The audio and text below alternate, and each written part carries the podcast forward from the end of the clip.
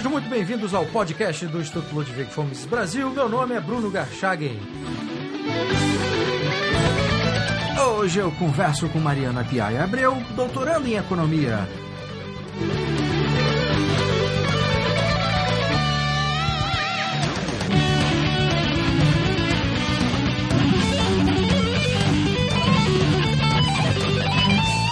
Seja muito bem-vinda, Mariana. Obrigada. Mariana, você está fazendo doutorado em economia e elaborando uma tese na qual utiliza o instrumental teórico da escola austríaca. Então eu queria começar esta conversa perguntando para você qual o tema da sua tese de doutorado e qual é essa abordagem em que você essa abordagem na qual você está utilizando né, a escola austríaca de economia. Basicamente a minha tese é sobre a complexidade da economia, mas é, no que especificamente. Então, é abordagem como o sistema produtivo da economia brasileira e o sistema financeiro estão ligados. Porque a, o mainstream e algumas outras escolas de pensamento econômico desconsideram essa ligação. E a escola austríaca, é, como a moeda é não neutra no longo prazo, a gente pode trabalhar com esses dois lados que o mainstream separa. Os pós-keynesianos, que também consideram a moeda não neutra no longo prazo, já tem muitos trabalhos desenvolvidos nisso. Mas a escola austríaca não tem nada. Então a minha ideia é desenvolver a minha tese basicamente em quatro ensaios. O primeiro seria é, todo o arcabouço teórico que eu conseguiria formar é, a partir da literatura já existente de escola austríaca sobre essa questão. Não tem nada pronto ainda de interação do sistema produtivo e financeiro muito claro. É, eu teria que pegar alguns trabalhos do Garrison, de, de ciclos, é, alguma coisa que o Husman vem desenvolvendo, o Guido Husman, o alemão. Ele tem muitos trabalhos nessa linha e aí eu vou conseguir dar uma pincelada para trabalhar com essa questão de interação do sistema produtivo e financeiro. No meu segundo ensaio, eu uso teoria dos grafos, que é uma linha da economia matemática. Os austríacos mais ferrenhos não me batam. E eu vou tentar avaliar quais são os setores mais chaves da economia brasileira e como que tá. Assim, eu vou fazer uma análise topológica do nosso sistema produtivo. No terceiro ensaio, eu vou fazer a mesma coisa para o sistema financeiro. E o último, eu fecho a análise utilizando, então, os três primeiros ensaios, uma conclusão geral, seria assim. Mas eu vou fazer então quatro grandes ensaios, todos eles estão ligados, mas eles têm é, questões próprias para não ficar muito presa numa temática só. E aí eu consigo trazer a escola austríaca. No primeiro vai ser só a escola austríaca, nos dois eu tenho, claro, hipóteses que vão partir da teoria do primeiro. E o último, então, eu faço um fechamento do que eu já vim discutindo. Eu já tenho trabalhado algumas análises de economia brasileira a partir da escola austríaca. Então, eu pretendo usar esse material também para fazer isso. Certo. Nessa parte que você vai utilizar a matemática, é de que forma que você consegue conciliar a teoria austríaca, que não rejeita a matemática, mas rejeita um determinado tipo de uso da matemática que são feitos, que, que esse uso que é realizado por outras escolas do pensamento econômico, né? Como é que você faz para utilizar a matemática, cálculos, etc., é, para, no fundo, ajudar ou a potencializar ou a tentar explicar a, a concepção austríaca que você utiliza na sua, na sua tese? Uma primeira coisa que a gente tem que distinguir é o que é matemática e o que é estatística, né? As pessoas têm, têm a tendência de confundir muito, colocar no mesmo saco as duas ferramentas. O que eu vou usar não tem é, hipótese de distribuição de probabilidade, por exemplo. A minha ferramenta matemática, claro que tem as suas limitações, mas ela não pressupõe nenhum comportamento a priori. Então eu consigo é, é, redes, eu consigo deixá-la mais maleável. É um braço do que a gente chama economia da complexidade. E aí, dentro da economia da complexidade, claro que a gente tem a parte de estatística, a parte de física, mas eu estou pegando um braço dela em que não vai me enrijecer teoricamente. Eu não faço modelo de previsão. Então eu vou pegar um dado momento do tempo e vou analisar a topologia. Aí as pessoas podem perguntar, ah, por que um dado momento? Pode ser que a tua pesquisa seja inviável, pegar um dado momento, mas mudanças estruturais como o sistema produtivo ou o sistema financeiro, levam tempo. Então, eu pegar um momento no tempo não vai restringir tanto a minha análise é, para antes ou um pouco para depois. Então, mais ou menos, não sei se eu consegui me explicar muito bem, é que quem conhece essa ferramenta de, de grafos consegue ver que eu não faço nenhuma. É, é, nenhuma pressuposição teórica se eu não quiser. Tanto que os matemáticos usam isso sem, sem teoria, sem nada. Então eu vou pegar é, o que eu considero certo. Por exemplo, eu pego a noção do Hayek de que o conhecimento nunca é encontrado de uma forma concentrada, integrada, para dizer que porções de conhecimento disperso, é, quando juntas, conseguem produzir uma maior complexidade e assim um maior produto. Como eu faço isso? Eu pego setores da economia brasileira e eles vão se linkar ou não se dividir trabalho, mão de obra. Então aí eu consigo ter uma noção de conhecimento disperso ou não numa economia e como eles interagem para gerar um produto. Então eu consigo fazer as minhas hipóteses com a minha teoria e que é, não vai afetar é, dramaticamente o meu trabalho. Você já definiu esses setores que você vai utilizar como instrumento da sua tese? Na minha dissertação, eu usei a matriz insumo-produto, que seriam os 42 setores é, definidos pelo IBGE.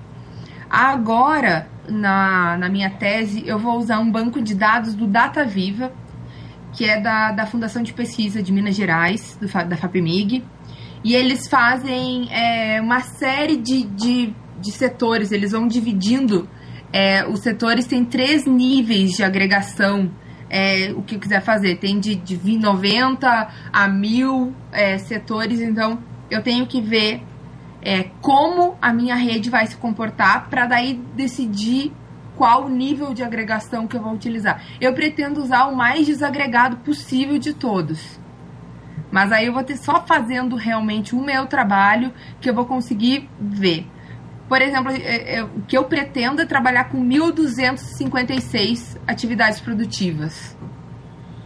Uau! É, para é. conseguir ver bem desagregado. Entendi. E aí são 600, 629, se eu não me engano, é, ocupações que a gente chama, né? Tipos de trabalho. Certo. E aí esses 1.200 é, vão, vão, se ligar ou não a partir dessas 600 e poucos mão de obra, tipos de trabalho. Entendi. Bom, você, até para aprofundar suas pesquisas, creio, você participou recentemente do, de dois eventos realizados pelo, pelo Mises Institute americano, né? que é o Rothbard Graduate Seminar e a, e a Mises University. É, de que forma é, que essa participação sua, Mariana, nesses dois eventos é, efetivamente ajudaram ou tem ajudado na sua investigação para o doutorado? Na verdade, eu fui é, Summer Fellow no Mises Institute. O que, que é isso? Eu ganhei uma bolsa para passar o verão inteiro lá pesquisando no Instituto Mises. E de bônus eu ganhei a participação nesses dois eventos. É, eu, era, um, era eu e mais oito bolsistas. É, três desses bolsistas em particular trabalhavam exatamente com o sistema financeiro e alguma coisinha de sistema produtivo. Então a gente conseguiu, eu consegui mostrar a minha tese, eles mostraram os trabalhos deles e a gente conseguiu discutir é, as deficiências de cada trabalho. Aqui no Brasil, acaba que eu tenho que me defender muito para as outras escolas do pensamento. Eu tenho que discutir com keynesianos, com novos keynesianos, com pós-keynesianos, com mainstream. E acaba que a minha pesquisa em escola austríaca fica meio restrita e até fraca. Então, indo para o Mises, é, eu consegui conversar com professores, por exemplo, eu descobri que o Guido Rosman está trabalhando o próximo livro dele. Vai ser realmente essa relação, não o mesmo enfoque que eu quero dar, mas essa relação entre o sistema produtivo e financeiro. Então eu tirei dúvidas com ele. É, eu tenho um trabalho de desindustrialização que eu quero inserir a questão de, de memória inflacionária do Brasil, que eu consegui trabalhar com o, o o Herbener, professor Herbener, que é especialista em questão de preferência temporal. Então, as minhas pesquisas se aprofundaram em escola austríaca, que era a carência que eu estava tendo. A gente acaba ficando muito no nosso mundinho confortável, sem se criticar, E lá nos Estados Unidos eles já estão em outro nível, até por vários anos, né, promovendo esse tipo de evento, em que eles têm diferentes grupos dentro da escola austríaca e aí eles conseguem realmente se criticar e, e fazer um trabalho melhor. No Rose Bar Seminar, a gente é, discutiu dois livros é, do, do Rose Bar. O próximo ano vai ser o Ação Humana, que foi, o que a gente discutiu esse, esse ano foi é, Controvérsias Econômicas e o Estritamente Confidencial, em que era para pouca gente, era para os Summer Fellows e mais, acho que umas 10 pessoas. O Alex também participou, Alex Catarino, desse evento, em que a gente tinha uma leitura dirigida, todo mundo lia antes, e a gente separava em grupos, e esses grupos pegavam tópicos especiais desse trabalho. Então a gente trabalhou com praxeologia, metodologia, política monetária, é, impostos. A gente foi trabalhando todas essas questões a partir das leituras e fazendo realmente uma discussão aprofundada desses tópicos. Então foi, foi muito, para mim foi melhor, foi melhor do que o, o Mises University, porque a gente conseguiu fazer realmente uma, uma discussão teórica profunda de escola austríaca. Isso foi mais ou menos na segunda semana que eu tava lá no, no Mises University. Na última semana que eu tava lá, então aconteceu o, o, o Miss University, que é, é pra, eles aceitam pessoas iniciantes, né, que não conhecem tanto assim escola austríaca, e tem é, palestras que vão da base, do mais simples do que é praxeologia, até questões super complexas de sistema financeiro e constituição americana e como a liberdade sai disso e é uma discussão é, tem vários painéis vai escolhendo os painéis os painéis que tu quer assistir e, e acho que é para 200 pessoas mais ou menos para gente do mundo inteiro que é outra coisa fantástica né vai discutir com gente é, é, da Turquia uh, daqui da América Latina, com italiano, com francês, com chinês. É muito, muito gratificante mesmo. E no Summer Fellow, é, como Summer Fellow, cada um tem que fazer uma pesquisa, porque a gente só entra se for aceito uma pesquisa, um projeto de pesquisa. O meu projeto de pesquisa é, foi o que foi submetido foi sobre complexidade. Então, seria mais ou menos o que tu me perguntou como essa questão da matemática é, entraria nessa parte de, da escola austríaca e não cairia no que o professor é, é, Barbieri fala que seria um erro procrustiano. E nem cairia se eu ficasse só na teoria num erro panglossiano. Eu pego essa, digamos, essa escala metodológica que o professor Barbieri é, faz e tento dizer que com essa minha análise de complexidade econômica eu consigo chegar no meio termo sem ferir a escola austríaca, mas trazendo algo de novo para a escola. Entendi. É, eu trabalhava muito com Hayek nesse, nesse, nessa temática, alguma coisa até de Popper. E o professor e, e também estava desenvolvendo a questão de desindustrialização no Brasil. O professor Salerno me recomendou apresentar mais a parte de desindustrialização e o professor Gordon acabou se interessando muito pela minha pesquisa de complexidade e nós estamos trocando e-mails eu ainda estou trabalhando sobre isso. Mas eu acabei então apresentando outro trabalho no, no Mises, que é sobre desindustrialização no Brasil. Eu pego a questão é, de, de ciclos, né, ciclos de negócios, e pego aquele esqueminha do Garrison e tento mostrar como no Brasil é, a emissão monetária e a criação artificial do crédito fez com que a desindustrialização ocorresse. Então a, a desindustrialização eu chamo, eu digo que ela não é uma doença holandesa, ela é uma doença de governo. Porque tem toda a discussão na literatura se é doença holandesa, se não é doença holandesa, se é o controle do câmbio, como.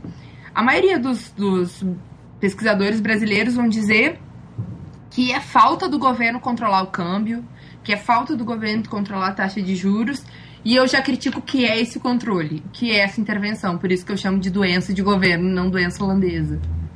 É, eu ainda não finalizei completamente, porque eu tenho que fazer algumas mudanças no modelo, porque eu não estou usando o um modelo de ciclos propriamente dito, eu só pego a estrutura de análise. Mas foi um trabalho que foi bem, é, bem recebido lá no Mises. Eu quero ver se eu mando esse trabalho lá pro encontro, que vai ter em março. E foi uma pesquisa que realmente, assim, eu não teria evoluído tanto em teoria austríaca se eu não tivesse lá. E qual o período que você estuda nesse trabalho específico, Mariana? Desindustrialização? É. Eu comecei a trabalhar com desindustrialização numa matéria do doutorado de economia brasileira, final do ano passado. Eu acho que final do ano passado. E aí esse trabalho estava meio engavetado e lá no, no Mises, com as discussões sobre essa questão de setor produtivo e setor financeiro, eu resolvi ressuscitar esse trabalho e pegar de uma perspectiva de escola austríaca mesmo, porque eu tinha mais uma revisão, uma coisa de final de disciplina. E aí, é, essa questão, toda essa discussão, os trabalhos do Daniel, que, é um, que ele faz doutorado na Rio Juan Carlos, e dá aula uh, na Guatemala, e do Carl, que é um orientando do, do Husman, é, me orientaram, me ajudaram muito, assim, eles trabalharam comigo e a gente conseguiu fechar um trabalho, um, uma hipótese de trabalho muito boa. E o período histórico que você trata do Brasil, qual é? Eu pego de 85 para cá. Tá. Que é onde eu tenho é, dados, infelizmente, para conseguir. Porque eu não vou conseguir que nenhum é, pesquisador brasileiro me ouça se eu não mostrar um dado. Então eu tô pegando alguns dados e mais ou menos em 85 é onde a literatura entra em consenso que começa o processo de desindustrialização no Brasil. Como Summer Fellow, é, o, além da participação nesses dois eventos, tem mais alguma coisa que você tem que fazer ou é basicamente participar desses dois eventos? É participar dos dois eventos e apresentar esse trabalho que eu te falei, que eu apresentei. Tu tem que apresentar no final desses dois meses, dois meses e meio, uma pesquisa, a tua pesquisa. Perfeito. E, e além disso, diga, só, diga, diga. e além disso, os outros vão apresentar o trabalho. Tu tem que ler o trabalho dos outros e criticar. Então é como se fosse um tradicional grupo de pesquisa é, dentro do, do, das universidades que tem, a gente tinha lá um grupo de pesquisa. E a gente dividia as salas, tem toda a biblioteca à disposição. Você pode pegar um livro, é, um livro é, qualquer lá que vai ter as anotações do Rothbard no canto, que ele mesmo fez. Então é, é fantástico, a experiência lá é incrível. É, qual é o formato, você falou um pouco né, nas suas respostas, mas qual é o formato do Rothbard Graduate Seminar? Como é que ele funciona, assim? eles dizem na, no processo de seleção, é, eles pedem uma amostra de trabalho acadêmico. Então, é, o Rothbard é mais para é, pessoas que já estão na pós-graduação ou que já são professores. Ele é mais voltado para pesquisa mesmo. Então, como eu te falei, eles vão dar uma leitura. Esse próximo ano vai ser ação humana. Eu sou muito curiosa para ver como é que eles vão dividir todo o livro para discutir. E aí eles dividem pequenos grupos é, baseados na pesquisa de cada um e esses grupos têm que fazer, é, pegar aquele, aquele, aquela temática, e aí aqueles capítulos do livro, e formular questões gerais para o grupo discutir. E mais ou menos é, é, gerenciando as discussões. Então tu tem que ler tudo é, para poder discutir de tudo e pode tirar dúvidas. É, se tu não entende muito de certa temática por exemplo, eu não entendia muito da parte de, de criminalidade, essa parte, mas assim. Então, tu podia fazer questões. Podia é, interromper e falar: olha, eu não entendo muito desse assunto, e pegar artigos de fora. Então, é, é algo para o pessoal que já, já vem pesquisando, que já tem uma certa bagagem acadêmica. O Mises University, ele é para iniciante mesmo, como eu falei antes. Então ele vai ter vários painéis, tu é livre para escolher os painéis e vai assistindo e, e, interagindo, né? O que é mais importante é essa, essa interação que acaba tendo entre. É, tinha gente que trabalhava pelos Estudantes pela Liberdade na Europa, que entrou em contato com os do Brasil, e assim vai. Então é, é muito, muito importante esse movimento que acaba tendo entre os participantes. E quem eram os professores, é, tanto um quanto no outro evento, Mariana? O professor Salerno e o Thornton, eles ficam o tempo todo lá no Mises. Então a gente via eles todos os dias, porque a gente tinha um horário a cumprir, né? Lá no instituto. Certo. O professor Gordon, ele também ele é, ele está é, disponível o tempo todo para nós, mas ele não mora em Albert. mas ele estava no Holzbar é, Seminar. O Herbner e o Klein também estavam no primeiro. Então é um grupo menor, tanto de professores quanto de alunos. No segundo evento, aí a gente tinha o Guido Husman, o Garrison, é, o juiz, ex-juiz né, napolitano, de Lorenzo, é, o Bloch, o Murphy, o Tyrrell. E aí teve, assim, dois é, que eu gostei muito, que é o Bagos, é um alemão, que fala que ele tem até um livro traduzido, se eu não me engano, aqui no Brasil, sobre crise europeia. Sobre o euro. Sobre o, o euro. O euro ele foi palestrante aqui na Conferência Escolar Austríaca do Mises em São Paulo. E ele foi Summer Fellow também. E o Engelhardt. Então, é, eu gostei muito dos dois, que os dois foram Summer Fellow há pouco tempo atrás. E estavam lá como palestrantes.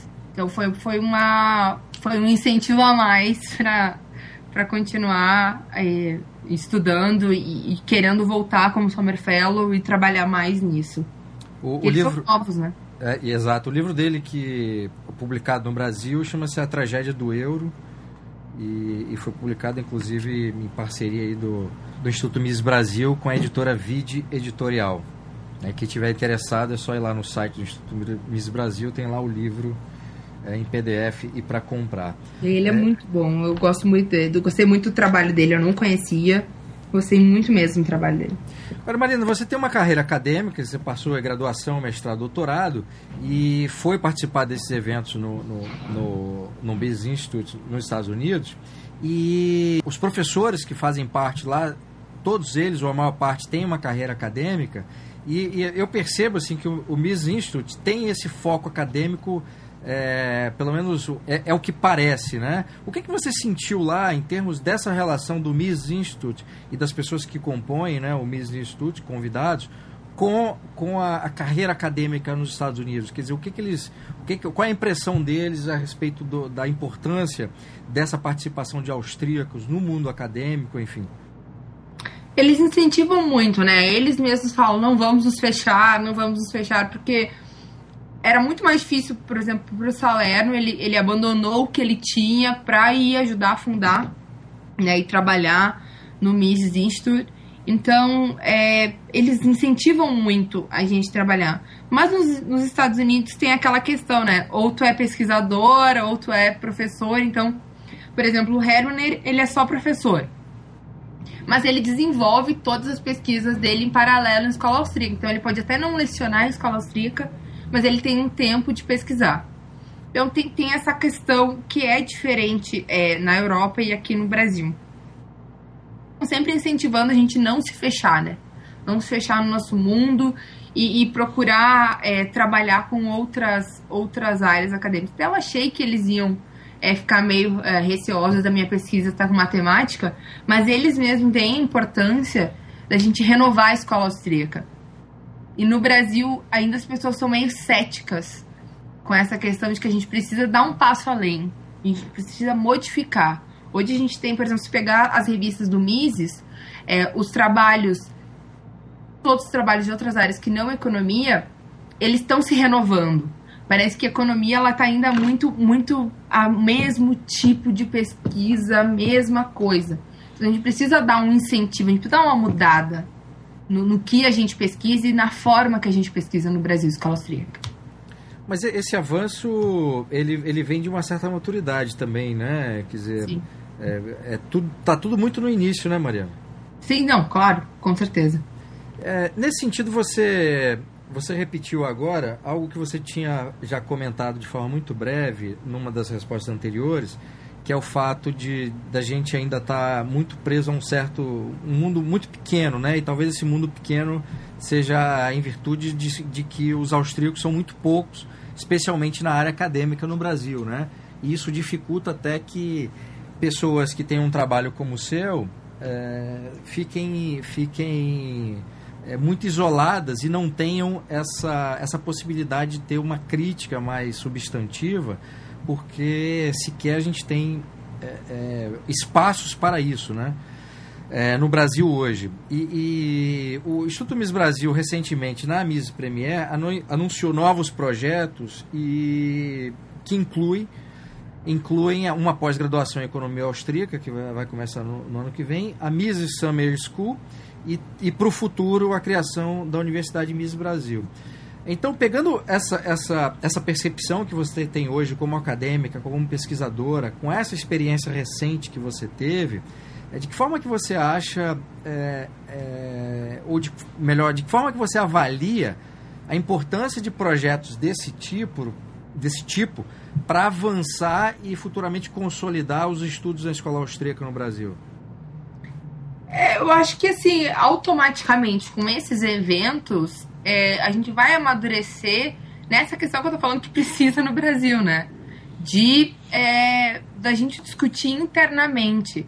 Eu acho que o Barbieri não me aguenta mais mandando mensagem para ele, tirando dúvidas é, informais. Se a gente tiver realmente essa questão de uma pós-graduação na escola austríaca, futuramente uma universidade do Mises, em que agregue todos os pesquisadores em escola austríaca do Brasil, a gente vai poder fazer é, esses grupos de pesquisa que eu te falei que acontecem lá. Ou seja, eu vou poder mandar a minha pesquisa para o grupo de escola austríaca e eles não vão me aplaudir dizendo, ai que lindo. Eles vão criticar mesmo. Porque hoje em dia nós somos poucos aqui no Brasil, então tudo que surge a gente gosta. Mas eu acho que a gente precisa ser mais crítico. Eu vejo alguns trabalhos meus e eu digo, tá horrível. Mas que é, em algum momento, é, como não tinham outros, é, agradaram. Então, eu acredito que é, essa, essa nova etapa do Instituto Mises Brasil vai trazer essa maturidade de pesquisa que falta no Brasil. Porque tem gente, mas isolada, é, trabalhando na academia, ou tem pelo menos simpatizantes. Tendo essa, essa estrutura mais formal, eu acho que vai, vai gerar um incentivo e, e é, pesquisas vão surgir muito melhores. O ideal é, é, ter o que o Mises Institute já conseguiu construir nos Estados Unidos, que são eventos mais gerais, mais básicos, para aquelas pessoas que estão tendo o primeiro acesso, né, esse acesso mais básico, e também esse espaço para uma crítica mais consistente, mais acadêmica, mais substantiva. Né? É, e assim, o evento que eles têm em março, que corresponde ao nosso bianual aqui no Brasil, é, eles fazem seleção de, de artigos para serem apresentados. Então, eles não só trazem é, é, palestrantes, tem pessoas que vão lá e apresentam sua pesquisa. Isso também gera um incentivo é, é, para pesquisar e para mostrar o seu trabalho. E a, a revista do Mises tomando mais corpo, né, e tendo a avaliação da CAPES que vai ter futuramente, também já é um espaço em que a gente consegue eu só consegui ver, por exemplo, que as outras áreas estavam fazendo os trabalhos mais diferentes e que a economia estava é, um pouco mais presa por causa da revista. Se não tivesse a revista, eu não teria essa noção. Então, claro, é, é a gente está melhorando, é devagar, mas a, a, a gente não pode perder o foco, né? De que ainda não é o suficiente. Tem que ter sempre é, em mente que é possível sempre melhorar e avançar com os estudos. Né? Claro.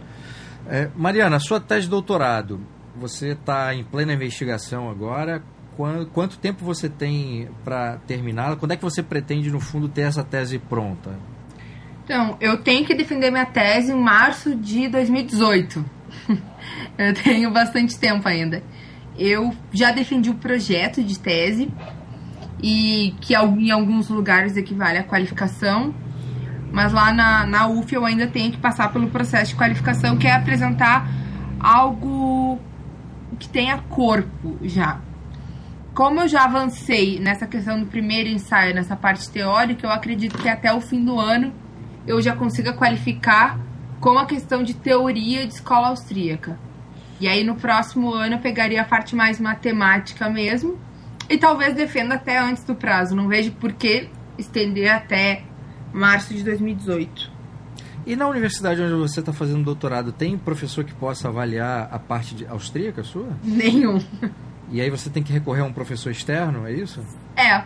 Eu tenho que, que pedir ajuda, eu tenho que mandar para amigos. É, a gente tem, né, do, dos bolsistas do Mises, a gente tem um grupo em que a gente troca trabalhos e faz críticas pela internet mesmo. Perfeito porque eu não tenho é, nenhuma base. Eu tenho professores que têm algum conhecimento superficial de escola austríaca e que não gostam, e que isso até ajuda, porque eles me mostram os pontos mais fracos do meu argumento ou os pontos que eu tenho que esclarecer um pouco mais para não parecerem tão fracos.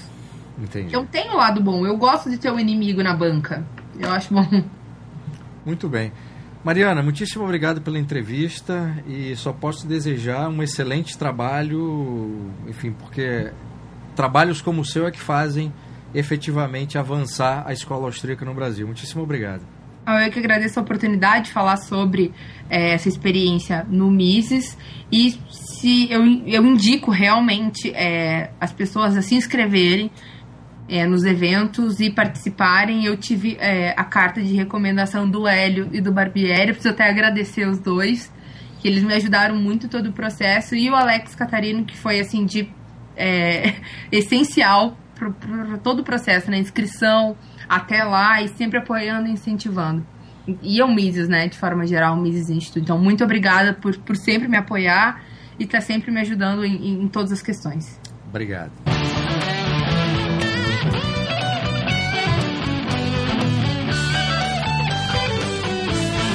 Este foi o podcast do Instituto Ludwig von Mises Brasil. Meu nome é Bruno Garchagen.